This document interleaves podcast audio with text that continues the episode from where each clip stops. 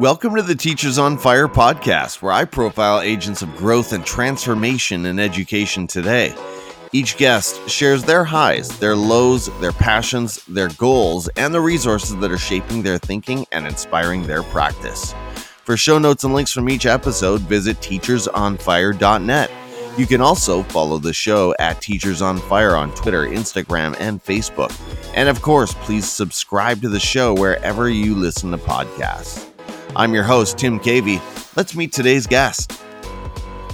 Today I'm speaking with Dr. Eric Youngman. Eric is a curriculum director and principal at the Libertyville School District in the greater Chicago area. He advocates for continuous learning, feedback, growth mindset, metacognition, innovation, and visible learning. All the good stuff.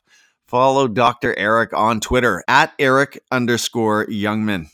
Dr. Eric, thanks so much for coming on the show today. Are you ready to talk education? Absolutely. Well, I'm thrilled to have you here. I've been following you for some time and I'm looking forward to hearing more about your work and what you're all about. Why don't you start by telling us a little bit more about your current context in education? Well, I'm honored to be part of your enlightening conversations with educators. Um, but I previously taught first grade and was an assistant principal and principal uh, but currently, I'm the Director of Curriculum, Instruction, and Assessment in Libertyville, Illinois. Libertyville is a suburb about 35 miles north of Chicago. Our school district has about 2,300 students distributed among four elementary schools and one middle school. As my job title indicates, I am responsible for guiding decisions regarding curriculum, instruction, and assessment for our kindergarten through eighth grade students. Recent areas of focus include guiding discussions regarding our new instructional coaches, self directed learning day parameters if school is canceled and students work from home, homework belief statements, and updated instructional resources and professional development for science, language arts, and social studies. That is quite the list of responsibilities. And, you know, the one that jumped out at me there is the self directed learning days when school is canceled. I, I, hope we have a chance to unpack that a little bit further. But before we go there, let's talk about some adversity that you faced somewhere along your educational journey.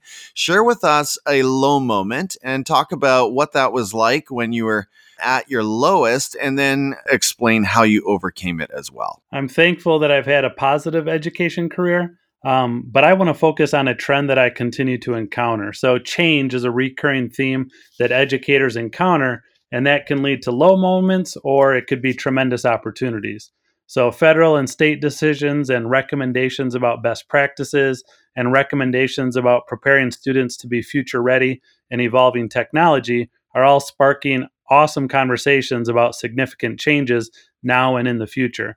But I'm reminded how critical it is to have continuous learning mindset, to embrace change, as well as having a shared vision, collaboration, communication, support, and always explaining why the change is needed and why it could be beneficial. You're in such an interesting position as a director of curriculum and instruction. You must hear sometimes in response but this is the way we've always done it or or similar versions. Do you ever get that? Absolutely and i've heard it enough. Why are we doing it? And that's why that's such a major focus for any initiative or change. Eric if you could help learners grasp one thing about the growth mindset what would it be? I'm asking you this because you are an established authority i feel on the growth mindset. Your head is in that space a lot. So you know, I'm sure we could spend hours sort of unpacking it. It's a fascinating area for me as well. But if there was one essential truth, maybe that you would want learners to understand about it, what would it be? In general, I help learners, athletes, and educators understand that a growth mindset is a powerful shift in thinking. Don't just learn from mistakes, rather, reflect throughout the day and seek feedback to spark learning from every activity for continuous improvement. Even if you perform well, you can always enhance quality or efficiency if you intentionally scrutinize the tiny details from a variety of perspectives. I know your questions focus mostly on education, but growth mindset definitely is beneficial for athletics as well. I grew up playing sports and continue to coach my three daughters for soccer, basketball, and golf. So I frequently focus on perseverance and reflection. That is such a powerful idea. And it reminds me that, you know, if we can get our learners to a place where they are actually hungry, when they're taking the initiative and seeking feedback, that's a powerful moment, a powerful reality in their growth and learning, isn't it? Dr. Eric, what is something you would like to see teachers do more of in order to build the metacognitive skills for their learners? Kind of related to that reflection component, but really it's just creating, modeling, and using common vocabulary. So a lot of things I create for Twitter kind of has a foundation in just some common language. But if students and teachers are empowered to be aware of and reflect about and analyze and self regulate their learning, thinking, and performance, it can be beneficial. If we provide opportunities for choice, that can enhance ownership and encourages monitoring success and correcting errors when appropriate, all of which are necessary for effective and intentional learning. Students should learn to monitor and direct their own progress, asking questions about effectiveness or alternative options, in general, this can help students avoid persevering in unproductive approaches. That is awesome. It, it, makes me think of the difference between error and mistake. I don't know if you've ever come across that, but I, I heard that for the first time at a visible learning math workshop in the fall, just helping our learners understand that distinction between actually having an error in process, going astray in their calculation process, or simply making that, you know, that little blip, that mental I'm trying not to say error here, but you know, just that little slip that we all do because we're human and even something as subtle as that can dramatically increase learning in the classroom. So I like what you're talking about there in terms of finding that common language and becoming more reflective as a result. And a favorite quote that kind of relates to that is people talk about fail where you think of it as your first attempt in learning. So I like to focus on it that way. That is an awesome acronym. I need to put that up in my classroom. So thank you for that. What excites you, Dr. Eric, about education today? So here we're zooming out, or maybe we're zooming in. This could be a big picture sort of an issue or something you see happening to great effect right there in the classroom. I think we're zooming out because there is amazing potential for education right now. There's books, there's journal articles, there's Twitter, education conferences. They're all empowering reflective discussions about pertinent topics such as leveraging technology empowering student choice and voice, equity, personalized learning. And lately, there's been a lot of discussions about competency based learning. So I'm excited to be an education leader who's involved in these discussions so we can collaboratively continue to improve education while inspiring students now, but also in the future. Mm. So much good stuff there. Dr. Eric, how are you looking to grow professionally and improve in your practice this year? Can you share with us about a specific goal or an area that you're working on? I'm ready to take some risks. So, my goal is to share my perspective and learning with other educators more than I have before. So, I've already started making progress, but I'll have to revisit my commitment in a few months to make sure I continue. Uh, but this interview is an amazing experience and a great opportunity for me to share my perspectives on different education topics. I create and share recommendations on Twitter, um, especially about leadership, growth mindset, meaningful homework, and effective grading. I will present about homework at the March ASCD conference in Chicago. And then I'm writing an article about homework for an online magazine right now.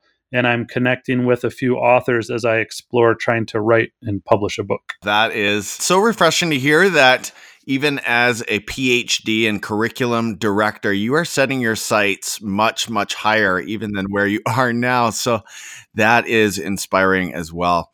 Outside of education, so let's take it right out of the school or out of the district. What's another area of learning for you? What is it that ignites your passions outside of the school area? Tell us why this area interests you and why it makes you feel alive. Well, I definitely love sports, so that's what I would love to talk about. But for this podcast, it's probably about leadership. Um, as an aspiring superintendent and current curriculum director, I love to learn from successful leaders to better understand their advice about effective leadership. I especially am motivated by the quotations lists and recommendations. So I spend a lot of time on Twitter learning a lot about leadership. Okay, well, that is certainly part of your big picture, but I'm going to take you back to the sports area, Eric, just for fun. If you don't mind, tell us about now, do you cheer for Chicago area teams? That's probably a challenging topic because I grew up in Wisconsin, but I live in Illinois. Oh, boy. So I'm rooting for all of them, but my priority and preference is with the Cubs and the Packers.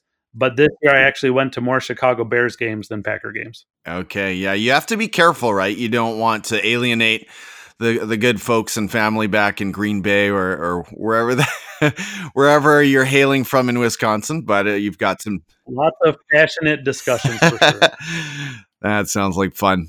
And then, as a curriculum director, you know, with a lot of responsibilities and, and areas and and you know different types of work going on. Share with us about a personal habit or productivity hack that contributes to your success. My productivity hack is all about maximizing time as i balance work and family time with my three daughters. So i call it multitasking education research exercise. So i listen to a podcast at maximum speed. That might be why i talk so quickly all the time. Um, so i can listen efficiently while i'm also walking on the elliptical um, while I'm also reviewing Twitter on my phone in the morning and at night um, so I can learn about other educators, schools, and leaders and writers and speakers. I take notes on my phones um, to remember innovative ideas or resources to explore. Um, but starting and ending my day with Twitter definitely inspires continuous learning and reflection and empowers me to collaborate with other educators and leaders literally all over the world. You know, I don't have my phone with me at the moment, but can you just tell, well, first of all, are you on an iPhone? Yes. Okay. So tell me more about that because I have a few friends who do that and, and, I maybe I need to give that more attention. Do you, so you say you listen to podcasts at Uh, I mean, what do you set it at? One and a half speed, two times speed, or how? I set it at two times speed, and I can listen to your 30 minute podcast in 10 minutes. Wow. okay, I can't. I, I can't wait to try that. All right.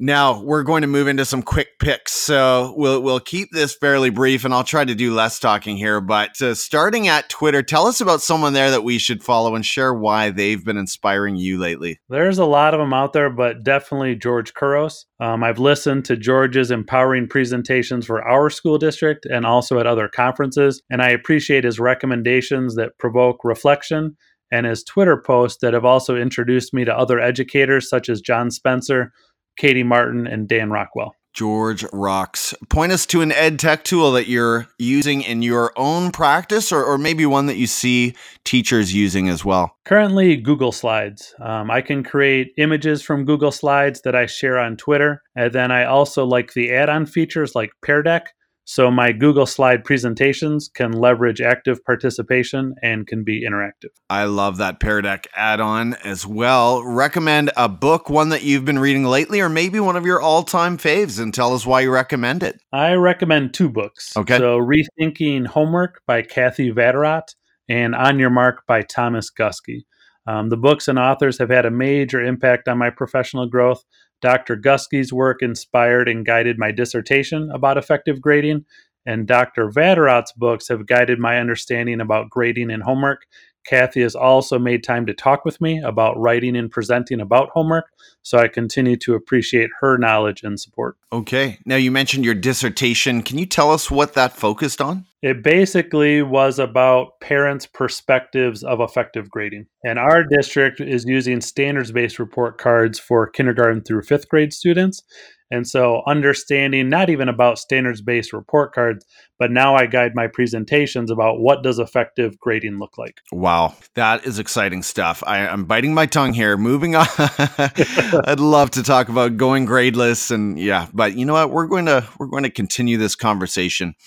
Next on the list, uh, Dr. Eric, my next question for you is about podcasts. So tell us about one that we need to add to our commute. Obviously, I like Teachers on Fire, but yes. two other recent podcasts that I've been listening to are Better Leaders, Better Schools, and The Wired Educator. But honestly, as you contacted me to interview me, um, I was aware and thinking because I listened to your other podcast that you always ask about podcasts. So that was kind of nice because it inspired me to revisit and listen and look for some good ones. Well, I love that, and uh, thanks so much for that feedback. You know, it's it's actually really really encouraging to hear how the listeners are engaging and and sort of where it's where some of this content is sending your thoughts. So I really appreciate that. The last question, Dr. Eric, is just a fun one. What are you watching on Netflix right now? Probably a boring response. My wife and daughters enjoy Netflix, but I relax by watching golf, basketball, and football. So